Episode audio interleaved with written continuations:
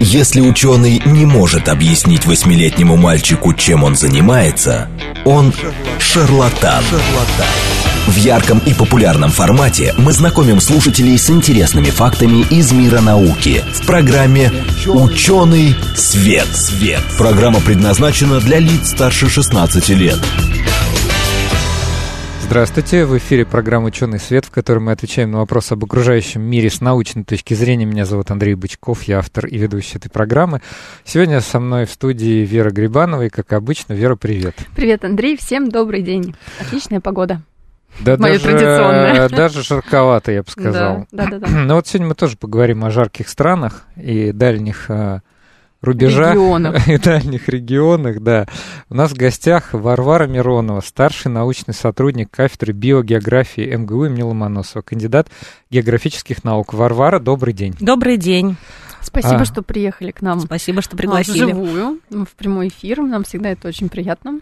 Да. Тяжело найти гостя, который готов выбраться в столь жаркий день и на дачу именно к нам. Столь непростое время. Мы все прошлое лето выходили дистанционно. Кстати, про прошлый год. Знаете, в прошлом году же популярным туристическим направлением стала Танзания. Вот. И, между прочим, известны случаи, что оттуда люди привозили всякие разные нехорошие болячки. Вот. И вот сегодня мы все-таки поговорим с биогеографом или с медицинским географом о малярии, клещевом энцефалите, лихорадках чикунгунья, денге, эбола и зика. Ну так, можно сказать... Он лихорадка зика или это вирус зика? Ну, лихорадка, да, лихорадка зика. Ну, наверное, тоже лихорадка, да. И что надо знать, может быть, про эти заболевания? Вот. Но не с точки зрения лечения. Понимаете, когда уже лечение, это вы приходите к врачу, и он вас лечит.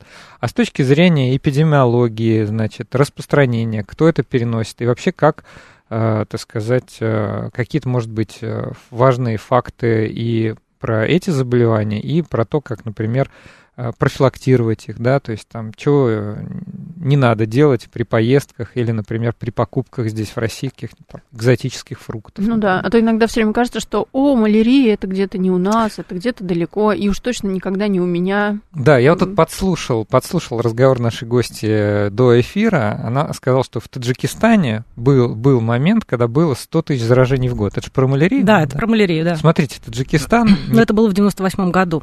Да, в 98 году вообще везде было страшное время во всех постсоветских странах, вот, но все-таки, представляете, 100 тысяч заражений, да, это очень серьезная цифра. И на всякий случай, как я понял, в Таджикистане сейчас нет случаев. Да, сейчас Таджикистан справился с этой проблемой, благодаря международной помощи, в частности, очень эффективным мерам. Да, поэтому, значит, дорогие наши друзья... Наши слушатели. 8-925-48-94-8. Это смс-номер. Или телеграм говорит МСК-бот. Если вам интересно про лихорадку чикунгунья, а также денге, эбола и зика, и про клещевой энцефалит, и про малярию, вы, пожалуйста, задавайте наши вопросы. Не стесняйтесь. Не стесняйтесь, да. Ну, на самом деле вопросов много и разных интересных. Вот. Даже про тот же клещевой энцефалит. И еще маленькая преамбула. Мы про клещевой энцефалит и про...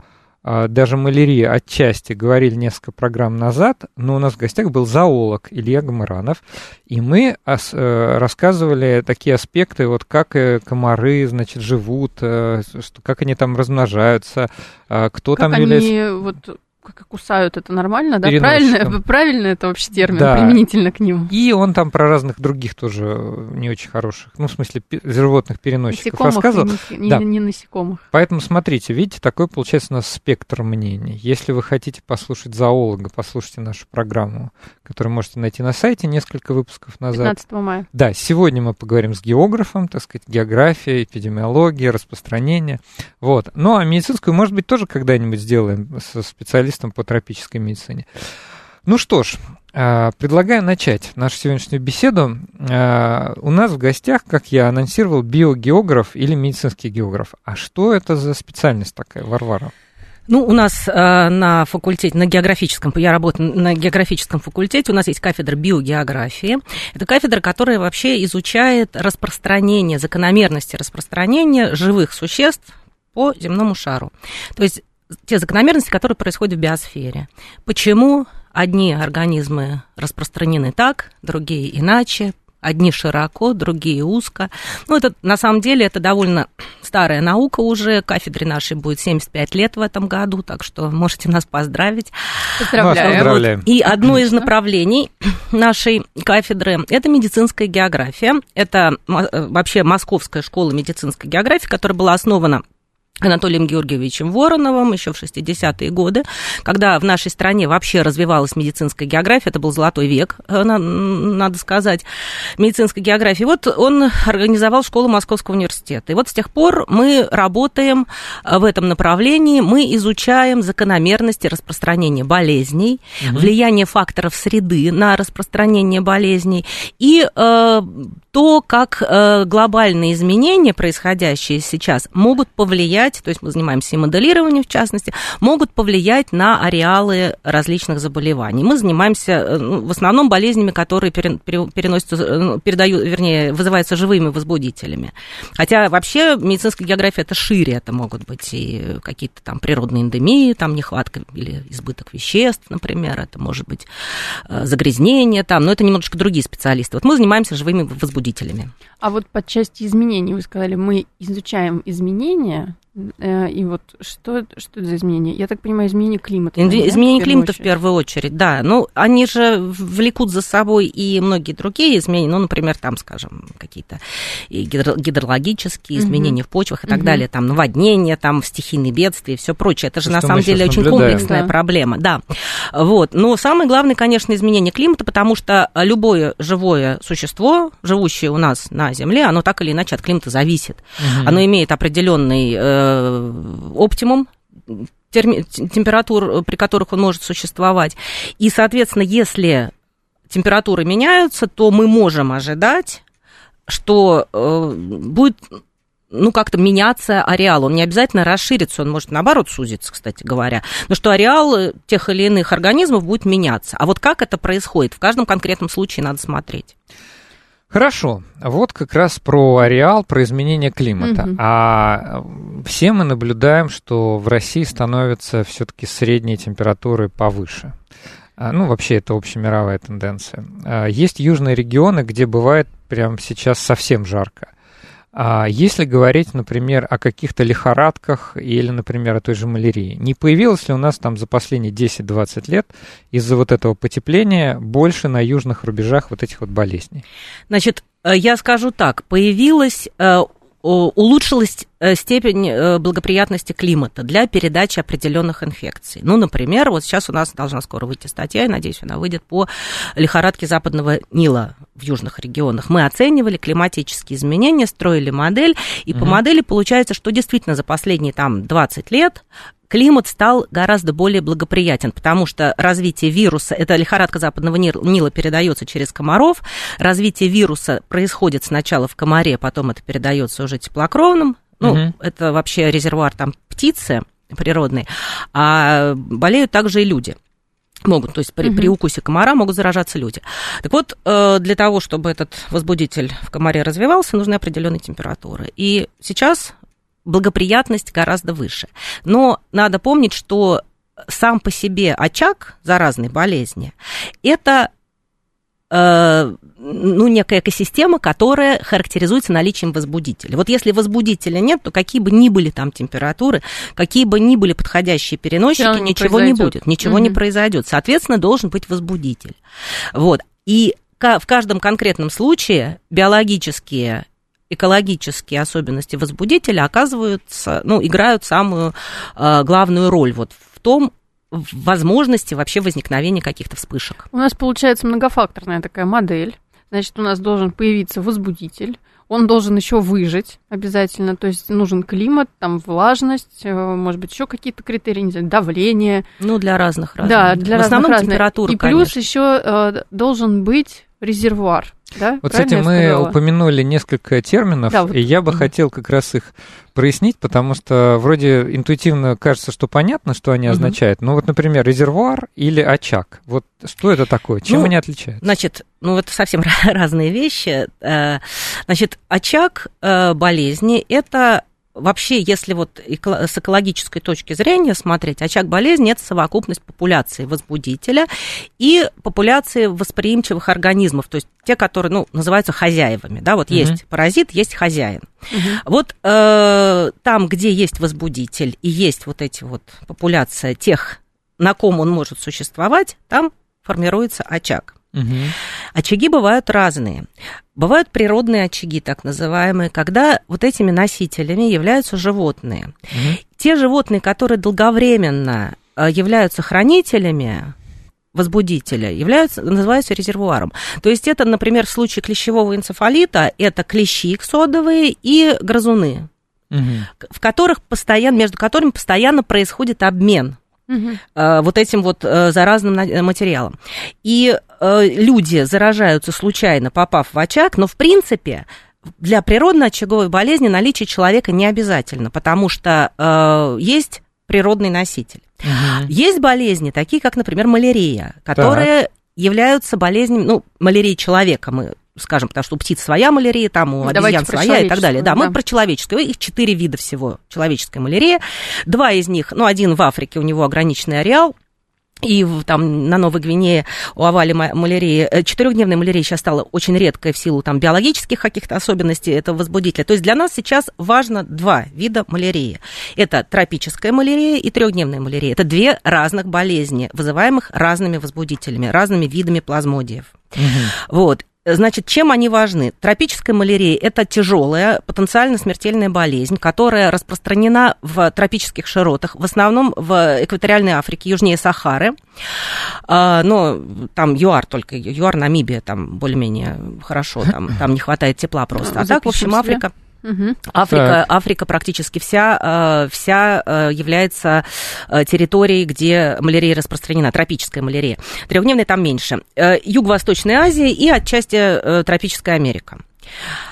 Дело в том, что вот тропическая малярия, она в свое время была и у нас. У нас существовала малярия до середины 20 века, у нас была передача малярии вплоть до Архангельской области. И была и тропическая, и 3-дневная малярия у нас, и 4-дневная у нас тоже была. Но тропическую малярию в результате мероприятий в середине 20 века ликвидировали, ну, то есть элиминировали, как сейчас принято говорить. Ее устранили, ее выбили и своего палеарктического, да, то есть свойственного умеренным широтам возбудителя тропической малярии не существует. А к возбудителю из Африки и из Азии наши комары, слава богу, невосприимчивы. Поэтому у нас не может быть передачи тропической малярии. У нас она может быть завозной. Люди могут заражаться где-то за пределами России, и заболевать уже, приехав сюда. И здесь это чисто такая медицинская проблема, это проблема клиницистов, которые должны ее вовремя распознать и дать схему лечения. А вот 3-дневная малярия у нас очень легко восстанавливается. У нас есть комар. Причем вот когда у нас была вспышка здесь, в Московской области, говорили иногда, вот у нас откуда-то взялись малярийные комары. Вот не было, и вдруг они взялись. Так не это же, наверное, имелось в виду. Конечно, нет, малярийные комары есть всегда. Это вид, комары рода анофилис. У нас в московском регионе их, по крайней мере, 4 вида существует. Они всегда у нас были. Это нормальный компонент экосистем, так же, как и все остальные комары, которые тут есть. Удалить их как-то, выдернуть из экосистемы, не нанеся ей ущерба, невозможно. То есть сами по себе комары, ну, они... Именно вот эти вот, они есть.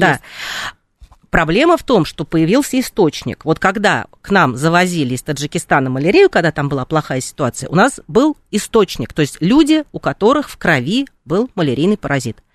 И наши комары на них успешно заражались, плюс еще было в начале 2000-х годов было довольно тепло, у нас было некоторое количество, довольно много случаев малярии в Московской области. Да, это сложились факторы. Но я еще раз повторяю, как только ситуация с малярией улучшилась в Таджикистане, у нас передача тоже прекратилась. Я немножко позволю себе, прям буквально вас перебью. Я все по цифрам. Вот, значит, открыла сайт Всемирной организации здравоохранения. Тут нету информации там по отдельно 3-дневной малярии или по тропической. Вот что я прочитала. Например, в 2019 году малярией во всем мире заболело 229 миллионов человек. Ну, цифра, по-моему, приличная. В том же году... Как минимум. Да. В том же году, вот по смертности, если смотреть, умерло 409 тысяч человек. И написано, что по этим данным, по 2019 году вот особая восприимчивость к малярии возникала у детей в возрасте до 5 лет. У них была самая большая смертность. Это всегда. По всей видимости, мы наблюдаем как раз то явление, когда молодые люди, а это могут быть как раз и группы людей, которые путешествуют с родителями, или если это подростки, они могут, наверное, там самостоятельно как-то путешествовать, да, и они могут являться инфицированными за рубежом и потом приехать. Ну, не совсем так. Дело в том, что вот эти вот цифры, они действительно адекватные. Это по миру еще, да, конечно. Да, но это в основном это Африка южнее Сахары. Угу, вот большая часть вот этих смертей – это Африка южнее Сахары. И дети до 5 лет – это самый подверженный контингент, не потому, что они более восприимчивы. Восприимчивы к малярии абсолютно все. Mm-hmm. Просто детей там много, их, демографическая ситуация такова, детей там много. Дети не так, как взрослые, все-таки следят там за укусами комаров, например. Mm-hmm. Естественно, тем более маленькие дети. Поэтому они, конечно, оказываются в первую очередь подверженными. Они не лечатся просто, наверное, еще. Может быть, не обращают внимания. Если заболел, то ты будешь лечиться. И дело в том, что сейчас в Африке, благодаря тому, что очень много средств было вложено вот в борьбу с малярией, в 2 раза сократилось количество заболеваний. Раньше, вот в 98 году была оценка, это около миллиона...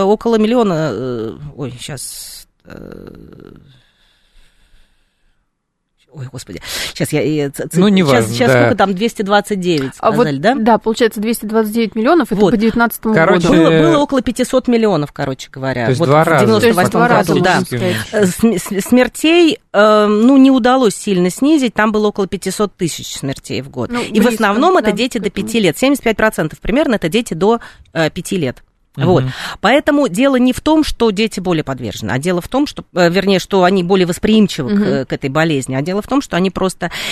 И плюс ко всему у взрослого, который находится постоянно под прессом, у него все-таки вырабатывается устойчивость, иммунитет нестойкий при малярии, но все-таки он болеет не так тяжело. Поэтому в Африке, если ты дожил там до подросткового возраста, у тебя, в общем, есть хорошие шансы жить дальше на самом деле. Хотя я напомню, что в Африке, кроме малярии, есть много всего другого. Поэтому тут мы про одну малярию тоже, может быть. Хотя она там главная на самом деле.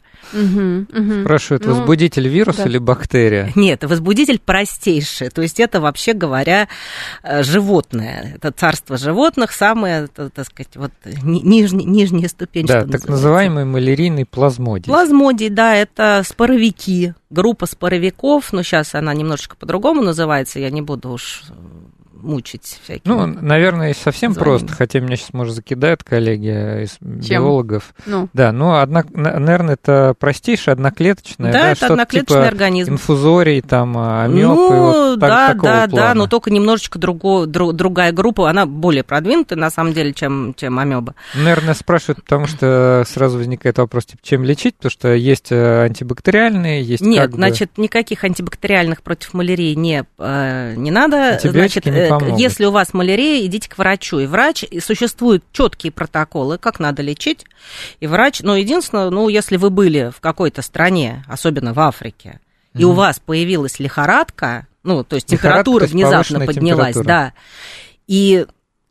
Чаще всего вообще безо всяких там явлений насморка, кашля. Но, кстати, может быть, и оно, так что это тоже так не надо. Но если вы были в Африке, у вас поднялась температура, скажите, вы должны врачу немедленно про это сказать. И прям, а если врач говорит, да брось ты, я знаю просто такие случаи, не придумывай, все равно надо настоять, чтобы взяли кровь. Чтобы придумал. Да, чтобы взяли кровь на малярию. Это очень быстрый анализ, то есть это несколько часов, и ты будешь знать, есть у тебя малярия или нет. То есть сразу можно... А вот если тут это 3-дневная малярия, ее зафиксируют? Конечно. Просто другой паразит. Как кошка и собака там. Я не знаю, я не знаю, как собака и лисица, там, скажем, да, близкие виды, принадлежащие к одному роду. Угу. Слушайте, мне кажется, если ты поехал в Африку, и у тебя внезапная лихорадка, то я бы по-любому обратился к врачу. Врач просто столько может, всего. Ведь сейчас, понимаете, какие бывают ситуации, что врачи сейчас у нас на ковид как-то больше ориентированы. Да. Вообще существует протокол. Надрессированный, я бы даже так сказала. Врач должен спросить, где был. Причем не откуда приехал, я подчеркиваю, а где был. Потому что человек мог быть в Нигерии, приехать там в Москву, из Москвы поехать в Челябинск. Это реальный случай, я вам рассказываю. И когда он заболел в Челябинске тропической малярией, его спросили, откуда приехал. Он сказал, я приехал из Москвы. Его дальше не стали спрашивать, что он был в Нигерии. Кончилось все плохо, на самом деле. Вот, поэтому где был, да, вот за последнее там время человек должен рассказать. И если это страна малярийная, врач об этом должен знать, потому что есть у нас методические указания, где это все перечислено, то есть это все на самом деле записано в протоколах. И врач вылечит. Малярийные страны только в Африке или еще есть Юго-Восточная Азия? Нет, ну есть и в Индии есть передача малярии, и в Индокитае, но там малярия, она такая очень сложная болезнь в плане того, что она очень зависит от ситуации конкретной, вот на конкретной территории, от того, какие там переносчики, от того, какие там, ну, какая там вообще ситуация по соотношению вот этих случаев, там, тропической, трехдневной, да, там, как, от того, какой там климат, там круглогодичная, например, передача, или это передача сезонная и так далее. Вот, например, в Индокитае, скажем, вот все любят ездить на курорты там, в Таиланд да. там, ну, в Индонезию. Там у них переносчик, который на побережье, очень слабый, он неэффективный.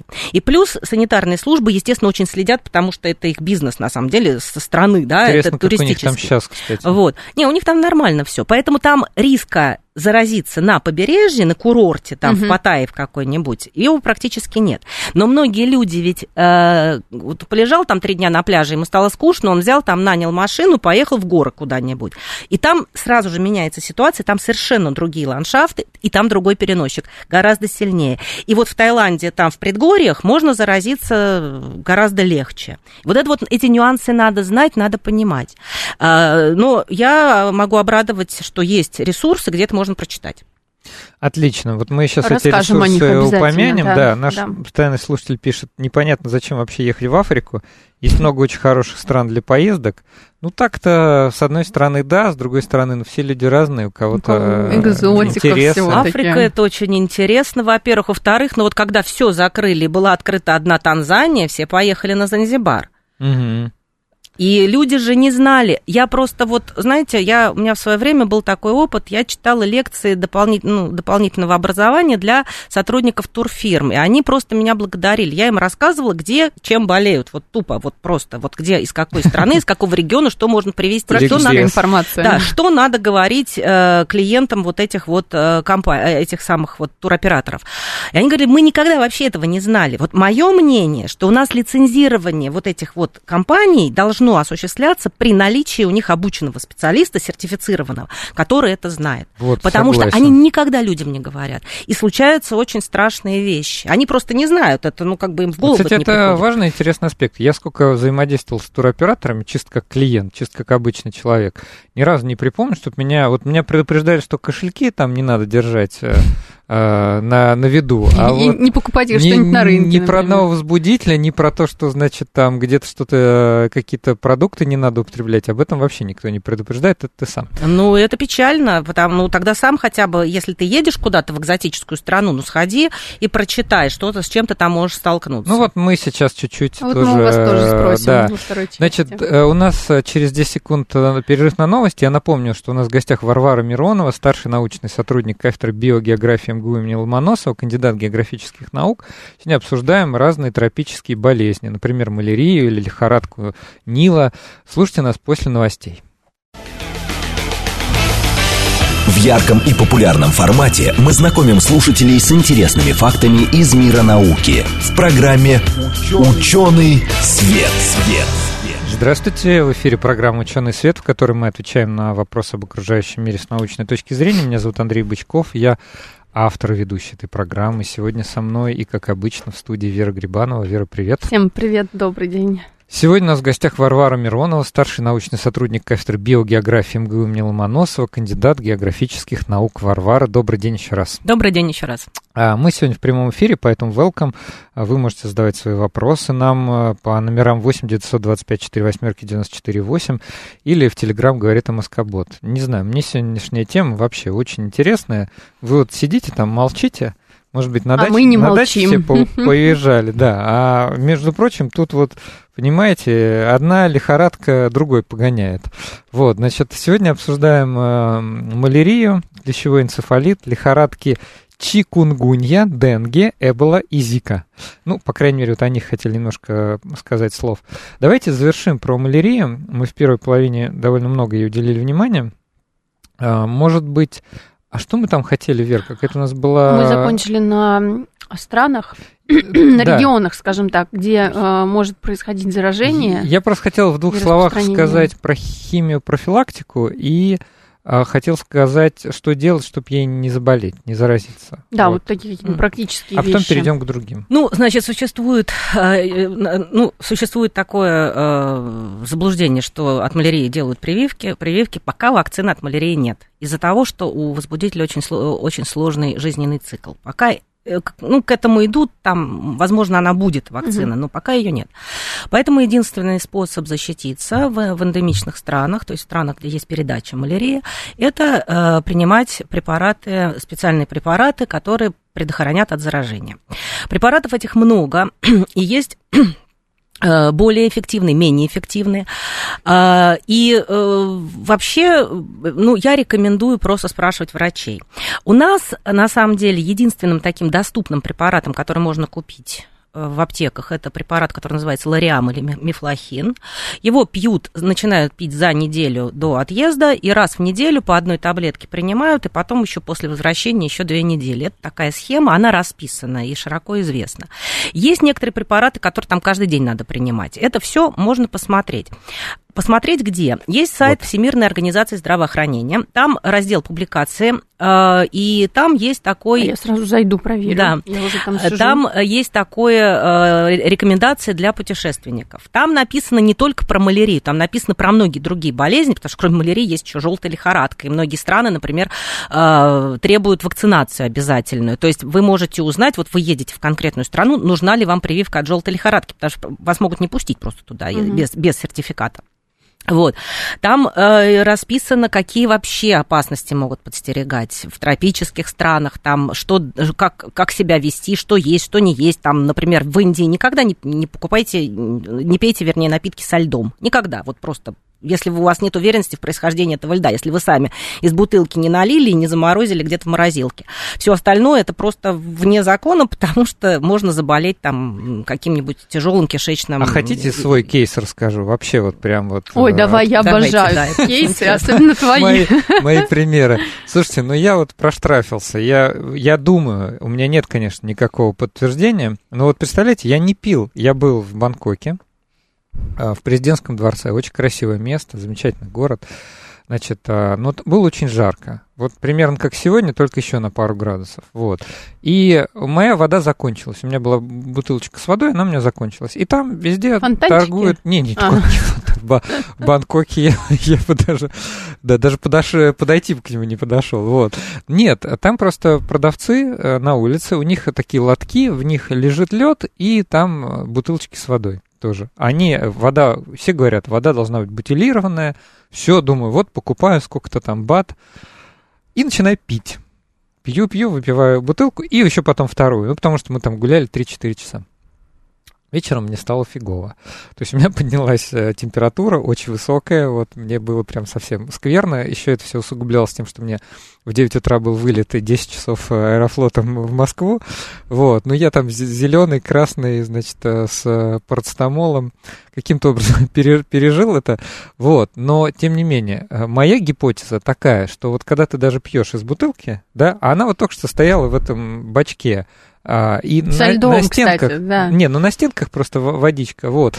Может быть, это не это, может быть, я где-то в другом месте. Но я питался только в отелях едой нормальной, то есть никакого стритфуда. Вот. А салаты вы ели или зелень, например? Ну, как-то я зеленый салат, потому что это очень часто, очень частая вещь, когда, да, они плохо моют вот эти вот овощи, поэтому вообще не рекомендуется. Это все очень красиво, конечно, вот эти вот шведские столы и все, но вообще лучше есть свежеприготовленную пищу, лучше теплую. Не есть яйца в смятку, яичницу, ну, остро это не обязательно на самом деле, потому что вы заразиться могли где угодно, и что это было, там тоже теперь это уже не определить. На бутылку, но не обязательно. Ну, может быть, конечно, там, я не знаю, часто через грязные руки просто такие вещи передаются. Вот, так что это, я просто возвращаюсь вот к тому, о чем мы говорили, что все вот эти рекомендации можно посмотреть на сайте Всемирной организации здравоохранения. Есть еще более лучшие. Кстати, извините, что перебью, тут даже есть такой пункт, который называется «Мифы и ложные представления». Да, вот, это тоже очень хорошо. Это как раз рекомендация вот в отношении там, всяких инфекций. Вот. Единственное, что там, конечно, надо знать английский язык, потому что это все по-английски. У нас, вот сейчас я про русские источники тоже пару слов скажу. Прежде я еще дам еще один, даже это еще лучше совет, это сайт CDC.gov, это сайт американского центра борьбы и профилактики инфекций. Это очень мощная организация государственная, американская, которая занимается именно вот этими вопросами, вообще профилактикой и борьбой с инфекциями. У них есть такое издание, оно называется Yellow Book, и там расписано все, ну, просто досконально. Мы же знаем ведь эти все анекдоты про американцев, что они чуть что в суд подают, поэтому там расписано вот так вот, чтобы... Люблю за это американцев. Никто не сказал. У них там, обязательно есть какая-нибудь Red Book, Yellow Book. Ну, на самом деле... Отличная вещь, потому что там вот расписано для простого человека, который не отягощен какими-то лишними знаниями, которые, в общем, ну, откуда простому человеку знать там про каких-то возбудителей, да, он не обязан это знать. Но если его интересует его здоровье, и он куда-то едет, он может зайти и посмотреть. Я очень рекомендую вот этот вот, тоже вот эти два сайта.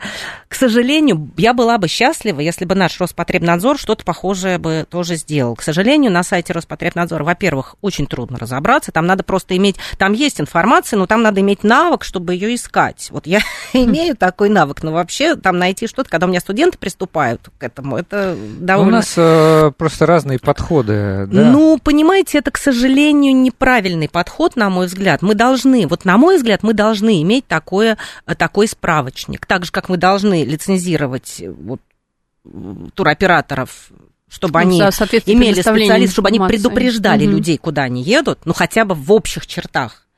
Также мы должны иметь какой-то такой вот ресурс. Кстати, может быть, еще просто Россия. Я тут просто выступаю невольным защитником Роспотребнадзора, но тут я не защитник, а просто мне кажется, я для себя как-то, чтобы в голове уложить, как так получилось, что невозможно нормальную информацию найти на русском языке на главном сайте, который должен этим заниматься.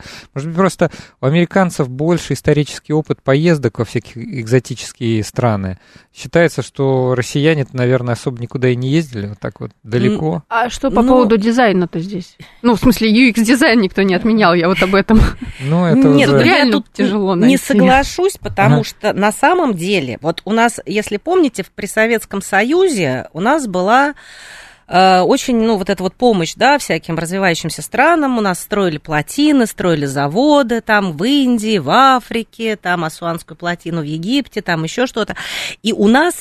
Врачи-тропикологи были в большом почете, их специальным образом готовили. У нас были очень хорошо обученные врачи, специалисты по тропическим болезням. Это первое.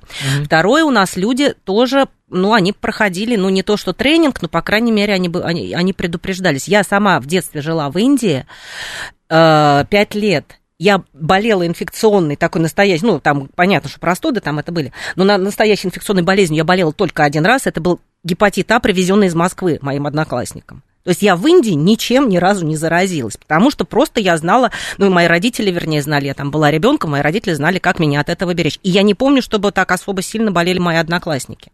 Потому что на самом деле, если ты знаешь, то ты убережешься. Это просто вопрос информированности. И, к сожалению, вот с этим у нас не очень хорошо. Поэтому cdc.gov, Yellow Book. Помощь вам. Ну и who.int. Да, но я думаю, что, может быть, еще какие-нибудь, кстати, ресурсы есть, не знаю, но направлять не буду. Мы обычно по медицине, по разным медицинским показаниям направляем на хороший сайт nhs.uk, это National Health System Великобритании. Можно и туда. Для, с моей точки зрения, вот для пациентов это самый-самый простой и доступный источник знаний про любые болезни, которые рецензируются, ревизируются и обновляются регулярно. Там написано, кто конкретно, какой автор. Ну, то же самое CDC. Писал.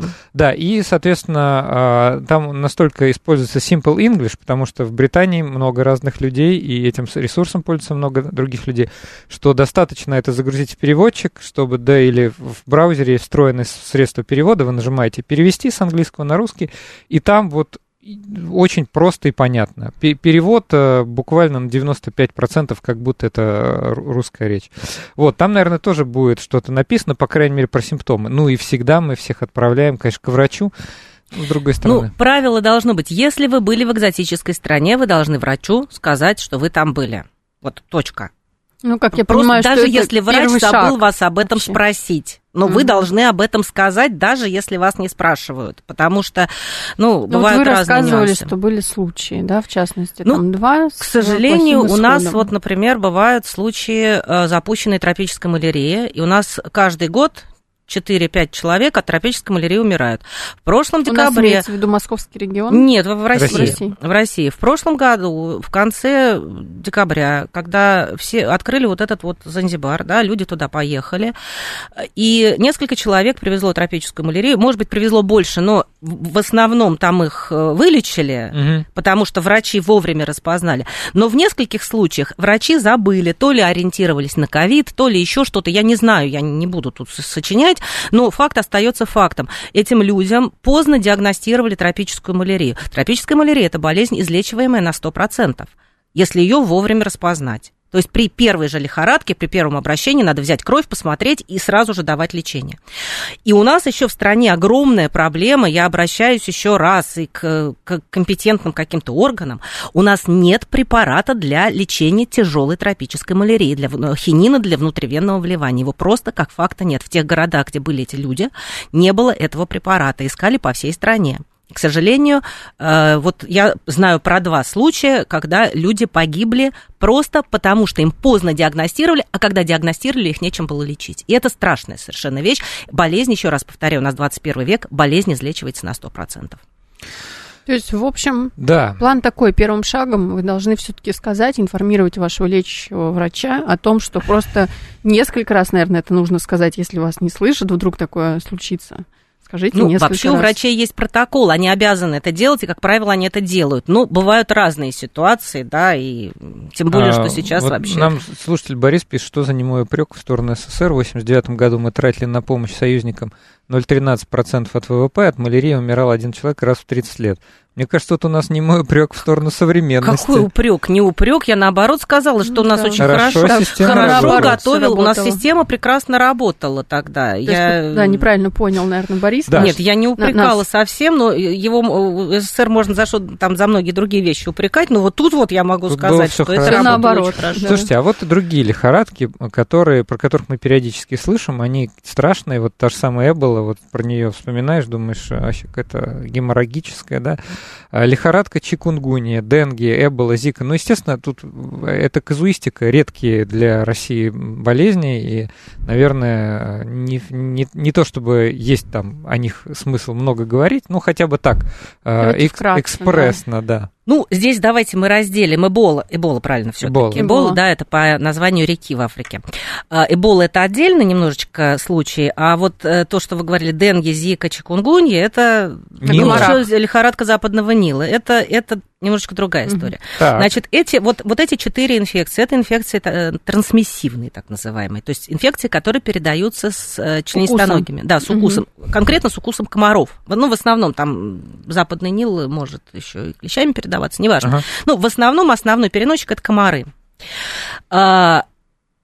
Сейчас у нас такая есть ситуация, что некоторые виды тропических комаров очень широко распространились по земному шару. Вот как это произошло? В первую очередь это комар Aedes aegypti, который основной переносчик желтой лихорадки. Это было довольно давно, он уже давно попал в Америку из Африки, и, в общем, он там укоренился и включился вот в передачу. Вы рассказали, что с людьми, да, он вот путешествовал? Ну, скорее там. Всего, да. Комары Aedes хорошо переносят, вот в отличие от малярийных комаров, анофилисов, которые плохо переносят морские путешествия, и поэтому у нас, например, большая часть океании свободна от малярии исконно была, хотя там климат подходящий, но туда просто комар не попал.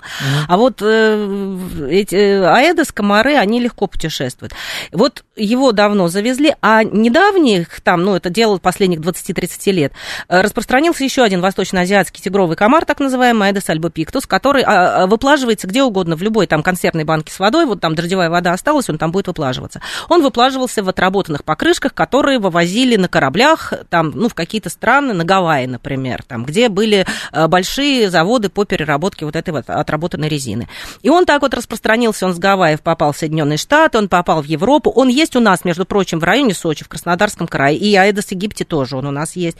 Поэтому, конечно, его наличие, вот он там выплаживается, он там существует. Комар есть, а да. Возбудитель в нем есть? А вот возбудитель есть, нет, в комаре...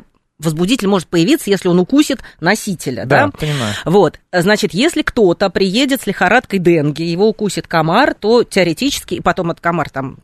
Переживет. Ну, какое-то время, да, он должен еще пережить, там, да, не очень длительное, но тем не менее. И после этого он может там кого-то заразить. Лихорадка денге – это тяжелая болезнь, она довольно распространенная, она распространена примерно вот между 40-ми широтами, северным, ну, таким вот широким поясом. Зависит она, климат обусловленный, то есть зависит она от температуры, ее передача, поэтому, опять привет, изменениям климата мы можем ожидать, что... Зона эта расширится, если у нас глобальные температуры будут продолжать так расти. И плюс ко всему, значит, если вот наш мир сейчас маленький, мы везде ездим, да, и вот случай с лихорадкой чикунгуньи, он очень показательный. Почему? Потому что это была болезнь Восточной Африки, а комар...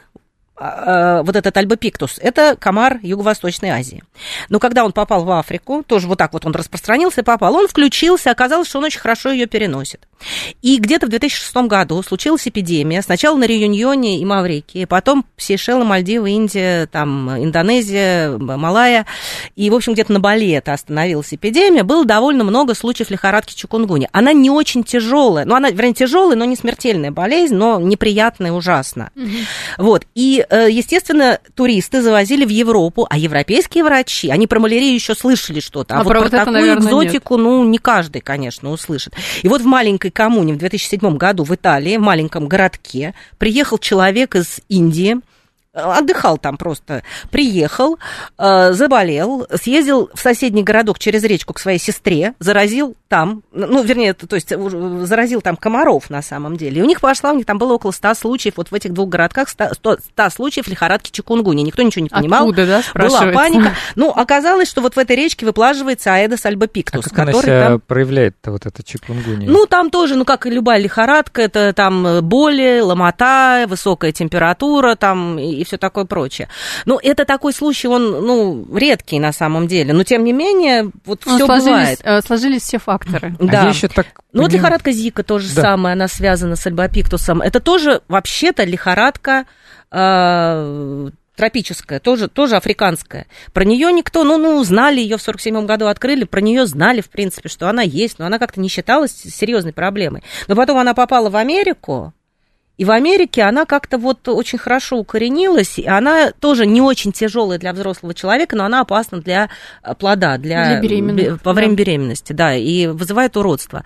И сейчас ее довольно много, и тоже ее связывают во многом с распространением вот этого альбопиктуса. Невропатию либо миелит, если, ну, беременность. Ну да. Вадим, наш слушатель, спрашивает: день добрый, какова северная граница всех этих лихорадок в России? Ну, очень-очень разные. Значит, ну, малярия, например, она у нас распространялась вплоть до Архангельской области. То есть у нас температурные условия позволяют. Лихорадка Западного Нила у нас распространена примерно до Черноземья. Ну, как распространена? У нас очаги на Нижней Волге и на Нижнем Дону находятся. Но... температурные условия позволяют где-то вот до территории Черноземья, и, собственно, случаи лихорадки Западного Нила там были в последние годы. Ее у нас не так много, но у нас бывают там в Волгограде, в Астрахани вспышки там по 400-500 человек в год случается. Ничего себе, немного. Да, и она тяжелая тоже болезнь.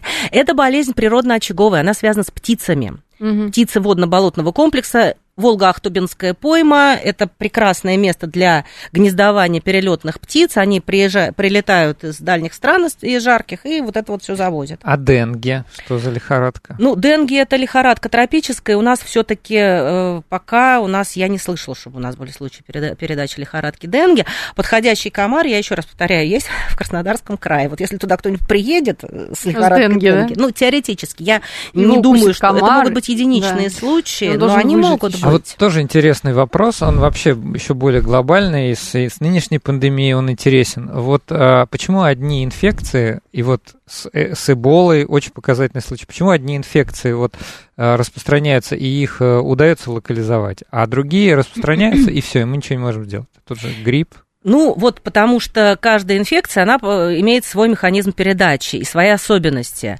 свою заразность. Да, вот грипп, выходя, он же тоже вообще-то природно-очаговый, как выяснилось. Хотя раньше думали, что это чистый антропоноз, человеческая болезнь. Но сейчас это понятно, что это природно-очаговая болезнь.